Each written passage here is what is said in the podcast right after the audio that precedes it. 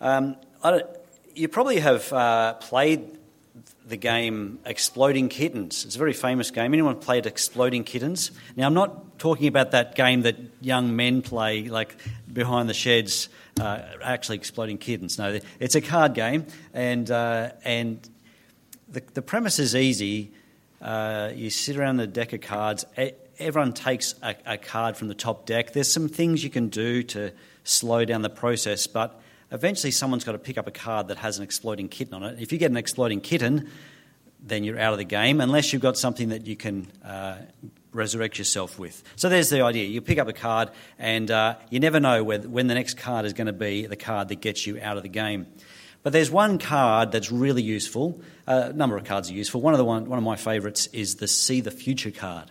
The See the Future card. When you play that card, you get to lift up the first three cards on the deck and see what the next three cards look like. And you put them back in the deck, and it, there's a sense of relief because you know how the game is going to play, at least for the next three hands.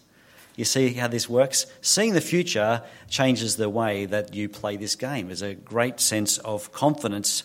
You move forward more confidently, understanding what is what lies ahead. What Peter does for us in 1 Peter 1 3 to 12, it's a bit of an introduction to the whole book, really, uh, but it begins with the words, Praise be to God, because of what he is, has done for us and for the future that he's laid up for us. Peter lays out a future for us so that we can live in the now with the confidence of what God has already done. Knowing the future, because of what God has already done, helps us to be shielded in the here and now. Some passages in the Bible don't need a lot of explaining, they just need highlighting.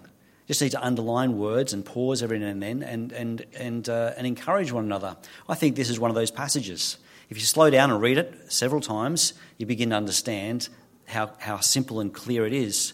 So that's my intent today, is just to go through the text, highlight a few things, and encourage us to look to God about what He has done um, and look to God who He is. But if we don't look to what He's done or who He is, then there are consequences for that. Uh, so the first thing I want to talk about is to keep your eyes on what God has done, and that's from verses 3 to 4. Let me just quickly reread verses 3 and 4. Praise be to the God and Father of our Lord Jesus Christ. In his great mercy, he has given us new birth into a living hope through the resurrection of Jesus Christ from the dead and into an inheritance that can never perish, spoil, or fade. This inheritance is kept in heaven for you. Now, you've, you've, you've seen the words, they're up on the screen, I've read them out loud, and do you understand them? Yeah, the praise goes to God. Praise be to God, the Father of the Lord Jesus Christ. And then what, out, what unfolds is the great gift that God has given for you uh, for you and I, and this is our future hope. So look, look at what he says. God has given us new birth. It says, Praise be to the God and Father of our Lord Jesus Christ in his great mercy. So we don't deserve any of this, but because of his mercy, not just shallow mercy, but great mercy, he has given us new birth. This new birth is, is not the same as a, a new perspective. Uh, you know, the one, once upon a time you used to drive around in, uh, in Toyotas, and then you discovered the, the Kia, you know, and you go, oh, well, my life's changed now. I drive Kias now. That's a new perspective. You know, God doesn't give us a new angle of life to look at, it's a new birth. This is the kind of thing that Jesus spoke to Nicodemus about in John chapter 3. He said to Nicodemus, that, that well schooled scholar of the Bible, he said, Nicodemus, you need to be born again. You, you, there's a reboot that's required. You know, when you were born the first time, you were once nothing and then you became something. It's a miracle. This is, this is life. But Jesus said, and Peter says here, that God has given us new birth. It's, it's as radical as that. And it's something that we can't do on our own. It's actually supernatural. Eh, this new birth can only come because God Himself, God the Father, in His great mercy, sent Jesus, his son, into the world, uh, intervening with the normal course of events, stepping in to our danger in order to save us from this and give us new birth. It's a, it's a radical thing. It's not something that I can just try and convince you to do. This is something that God does in us. He's given us, uh, in His great mercy, He has given us new birth. He then says, into, uh, into a living hope. Into a living hope. Now, living hope is not just wishful thinking, it's not just a, a get rich quick scheme. Uh, uh, I hope that this will pan out for me. If I enter this, then I've got a good chance of getting somewhere. Uh, enter the Christian faith, and you're better off than not. No, this is actually a real secure hope. It's a living hope, is what it's described as. Uh, it's not even um, made up hope. It's the, the kind of thing that emerges uh, in funeral services as people give eulogies and, and say things like, oh, that person, you know, I can hear their voice in the wind and the birds and things like that. that that's, that's giving, uh, that's uh, self soothing hope. But this is real hope, this is living hope. And it's, of course, it's way better than no hope. God has given us a living hope through the resurrection of Jesus Christ from the dead Do you see something that, that God has actually done in the past, a real life thing that Jesus came into the world to save us? He laid down his life on the cross so that our punishment could be taken on his shoulders. And then three days later, he rose from the grave. The resurrection is what we base our hope on, it's anchored in something historic. Now, we've talked about the new birth into a living hope through the resurrection of Jesus Christ from the dead. Peter also says, if I, if I fast forward in the book to chapter 1, verse 23, he talks about that, that new birth. He says, For you have been born again. This is chapter 1, verse 23. You have been born again, not of perishable seed, but of imperishable. Now, what, what seed does he talk about? You've been born again through a seed, not, but it's not perishable seed, it's imperishable seed. So, what's that seed? He says, through the living and enduring Word of God. Now, the Word of God really is the promises of God. It's the, it's the story of God, it's the, it's the unfolding story of Jesus, of, of God saving mankind, and that gospel is what saves us. The understanding of the gospel and coming to Jesus, the risen Lord Jesus, to receive that new birth into a living hope through the resurrection of Jesus Christ from the dead. And to do with the, with the living hope, in verse 13, Peter says, Therefore, with minds that are alert and fully sober, he wants our, he wants our, ba- our brains engaged. There's no such thing as a brainwashed Christian. We, we have our, brain, our brains turned on, and we're reading the scriptures and we're, we're understanding. With, uh, with minds that are alert and fully sober, set your hope on the grace to be brought to you when Jesus Christ is revealed at his coming. So our hope is not just based on something that's happened in the past, our hope is set on something that is going to happen in the future. That, one, that just as Jesus came the first time, laid down his life and rose to life again, uh, he will come again to call us home. And that is, that is what our living hope resides on and in.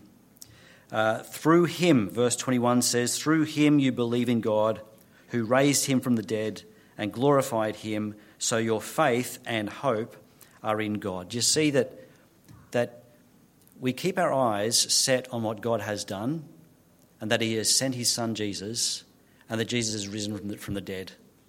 And our eyes need to be fixed on that. And remember this because Peter says, the beginning of this sentence, verse 3, he says, Praise be to God. Our response to the great mercy of God is to give him praise and to live lives of praise. It's not, it's not enough for us to think of him from time to time. He, is, he has thought of you from uh, before all of eternity. And he calls us to live, live lives of praise, to love him. Well, what happens if we take our eyes off what God has done? Uh, keep your eyes on what God has done. Oh, sorry, let me a few more things to say first. Uh, this, the, the gift is actually described there in, in, uh, in verse 5, uh, verse 4, into an inheritance that can never perish, spoil, or fade. Into an inheritance that can never perish, spoil, or fade. Done a great job in the kids' spot and, the so- and Colin Buchanan's song to think about the greatest treasure in the whole wide world. It can never perish, spoil, or fade. And uh, in the kids' spot, thinking about things that do perish, spoil fade, that what we put our hope in, that just vanishes like mist. But what God has promised us is something that will never perish, it will never spoil, it will never fade, and it's kept in heaven for you. It's a wonderful phrase, isn't it? It's kept in heaven for you. It's as if it's a, there's a vault up in heaven with your name in it and it's there, it's anchored. Well, this is what I think is important about that, that concept. Our, our forecast is not looking uh, just good. Our future is not just looking good. You know, it's looking great, and it's not just looking great, it's looking amazing. As we think of the future, what God has in store for us, it is incredible. It is, it is awesome. And we're not to think of the Christian walk as a, a slow and steady wins the race kind of walk. That if we just stick with God, we'll eventually get there.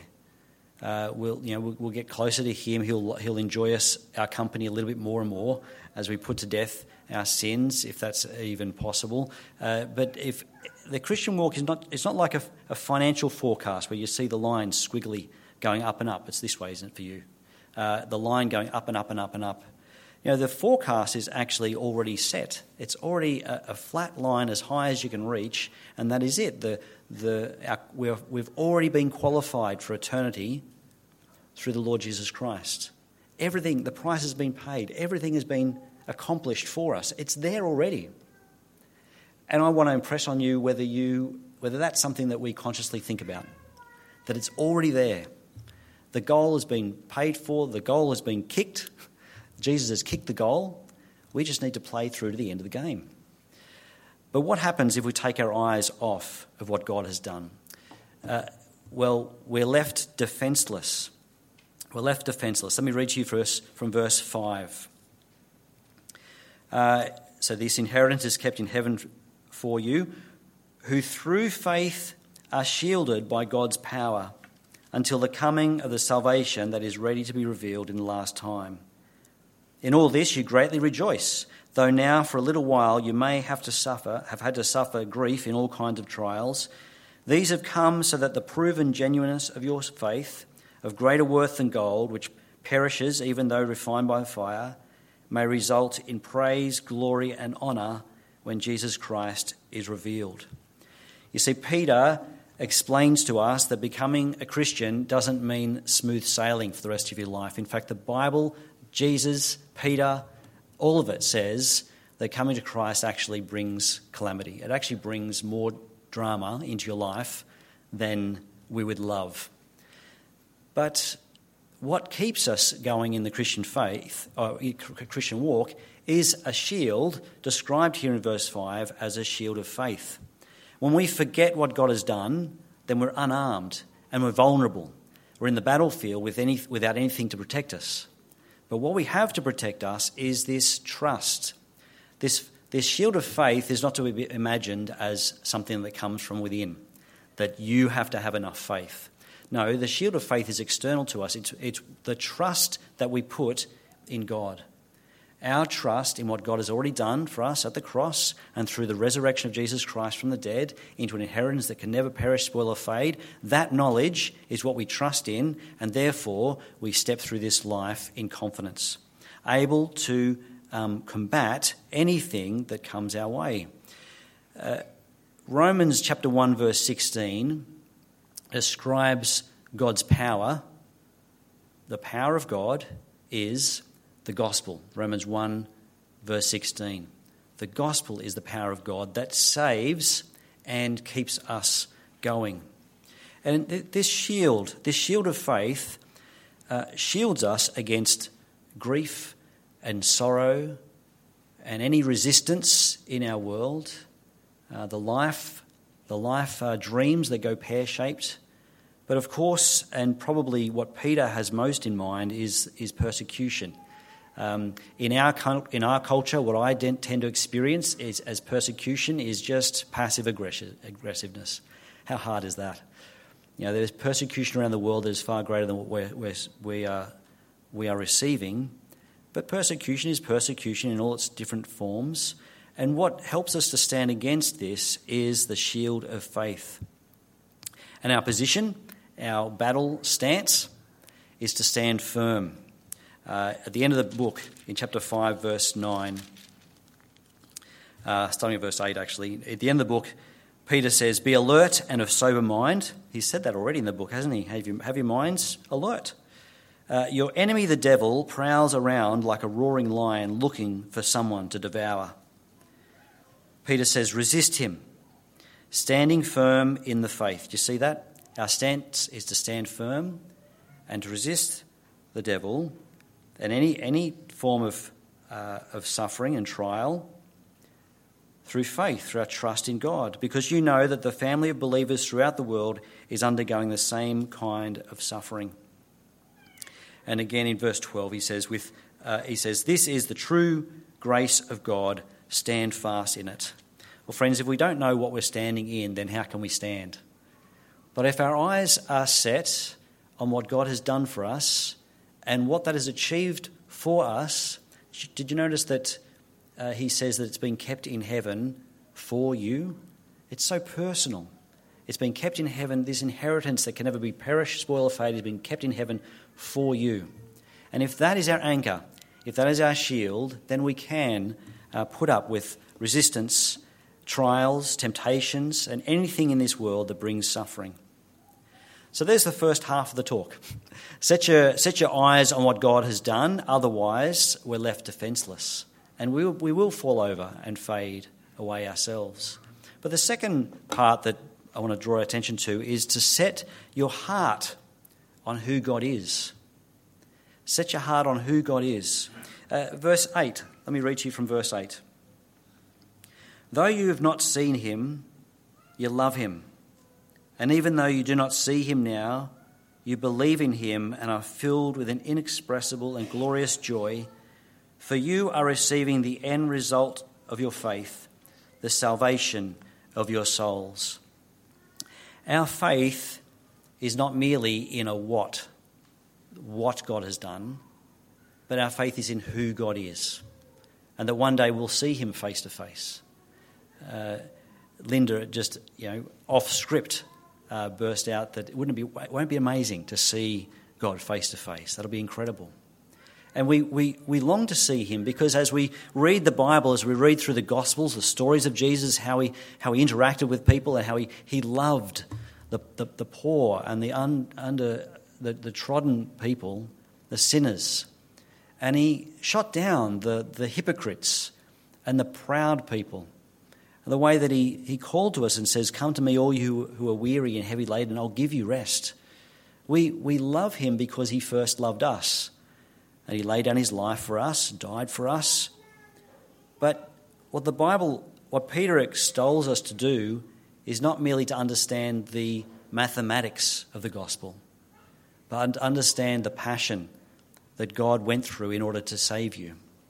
Look at the words that are, that are there in uh, verse 9. For you are receiving the end result of your faith. So, this knowledge of what God has done uh, will you will receive what God has promised to you. And it says there, the salvation of your souls. How personal is that? That Jesus Christ is your soul carer.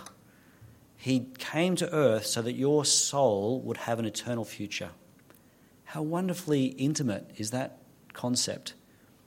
Jesus actually loves your soul more than you do. And we want to, we want to give him everything.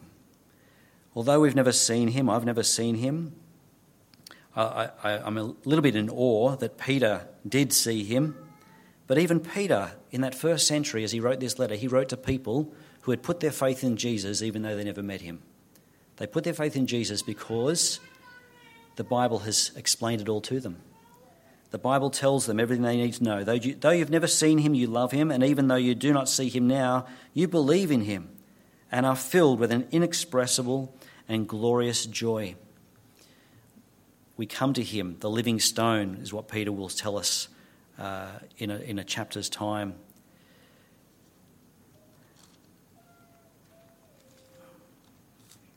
What happens if we take our eyes, our heart, off who God is?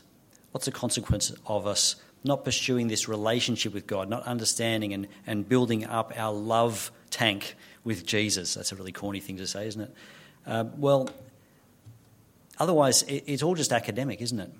This Christianity is just is just a subject that you come and attend and, and learn about, but you don't actually fall in love with the, the, the, the, the Creator, the one who created all of us.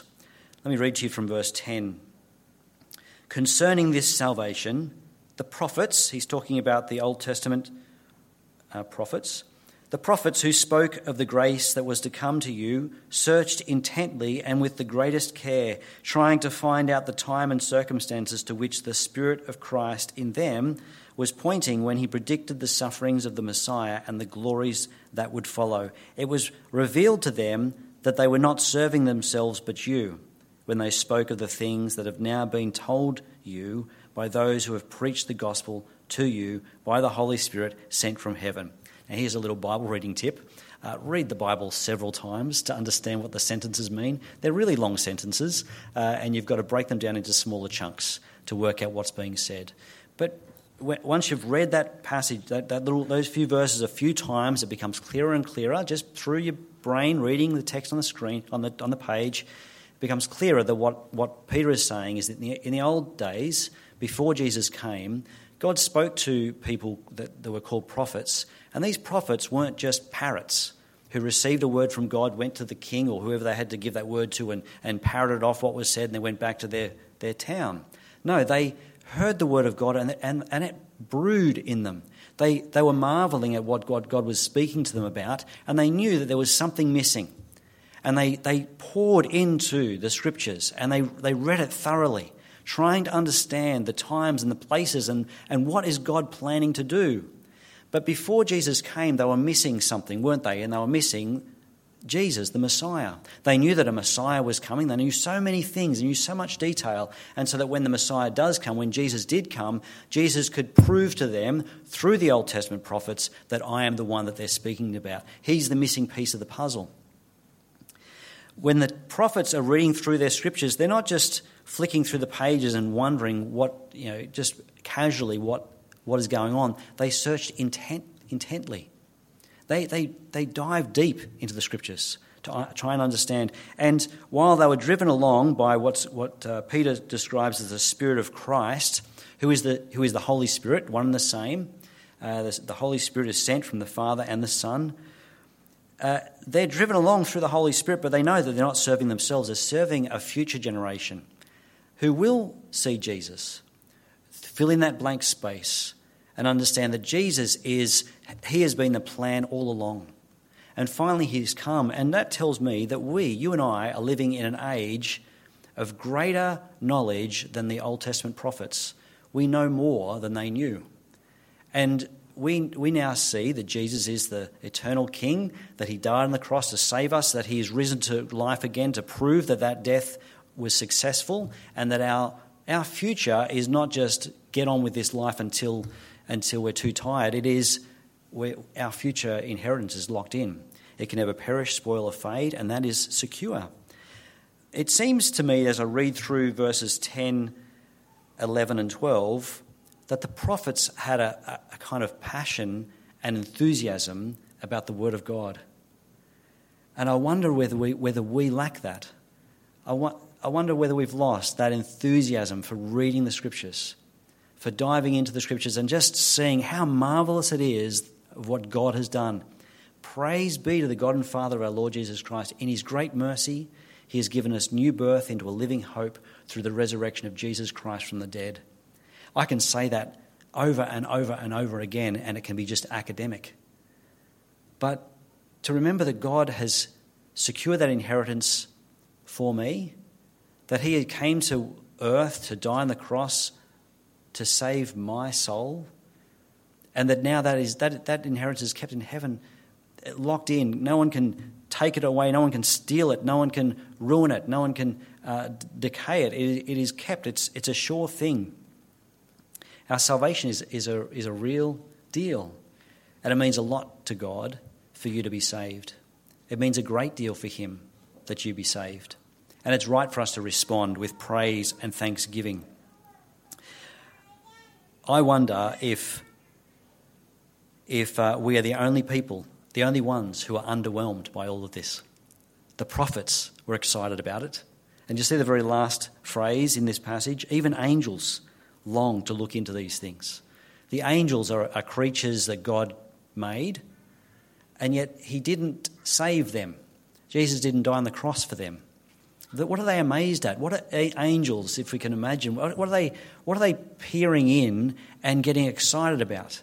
They're excited about who God is because His mercy is great. And that amazes them. That God would look at these creatures, you and I, who have, who have blatantly turned our back on God, living our life as if God means barely anything to us, and yet He came into the world to save us. He has gone to great lengths to save us. And the least that we can do is to get excited about that. The least we can do is live lives that praise Him, that worship Him, that give thanks to Him. Not that we can get closer to Him because He's already given us everything. Every spiritual blessing has been given to us. But we can, we can learn to love Him and to grow in our love for Him so that every minute of our days we think, we think of Him and we love Him and we long to see Him. Friends, Peter has played the see the future card so that we can live our lives differently, so that our every day is lived knowing where we're, where we're going, and not maybe will we get there, but that through the Lord Jesus Christ, this new birth into a living hope through the resurrection of Jesus Christ from the dead, we are saved and we look forward to seeing him face to face. Let me pray.